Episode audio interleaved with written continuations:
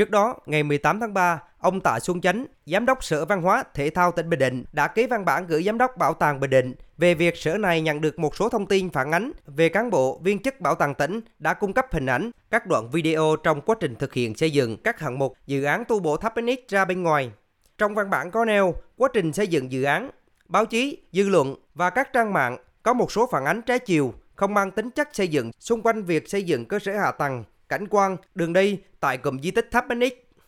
Giám đốc Sở Văn hóa Thể thao tỉnh Bình Định yêu cầu Giám đốc Bảo tàng tỉnh khẩn trương kiểm tra, làm rõ việc cán bộ, viên chức tại Bảo tàng tỉnh cung cấp thông tin, hình ảnh, video xung quanh việc xây dựng, tu bổ và tôn tạo các hạng mục di tích Tháp Phoenix, đồng thời xử lý nghiêm việc cung cấp thông tin không đúng quy định. Ông Tạ Xuân Chánh, Giám đốc Sở Văn hóa Thể thao tỉnh Bình Định cho biết. Có một số báo bảo là tu bổ di tích hay là phá hoại di tích thứ hai nữa là chụp một số hình cái đống đá chế nhưng lại chú thích như đó tức là đào phá đá cổ để đi xây dựng là phản tác dụng. Mấy anh em giải thích nó không rõ ràng để làm cái thông tin nó bị nhiễu. Thu hồi lại rồi giao cho anh tỉnh anh về anh nhắc mấy đứa em cán bộ công chức đó là thông tin cho nó đâu đó chính xác. Đây là công chuyện nội bộ. Như đài tiếng nói Việt Nam đã đưa tin trước lo ngại việc thi công tu bổ bằng xe cơ giới ảnh hưởng đến tháp cổ thanh tra sở xây dựng tỉnh Bình Định tiến hành kiểm tra tại công trình này. Tại buổi kiểm tra, cơ quan chức năng đề nghị dừng ngay việc thi công, sang gạt phía trước và khuôn viên tháp chính bằng máy cơ giới,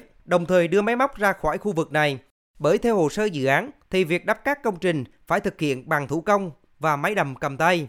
Ngay sau đó, Ủy ban nhân dân tỉnh Bình Định đã yêu cầu dừng thi công và kiểm tra lại một số hạng mục quanh các tháp của tháp NX.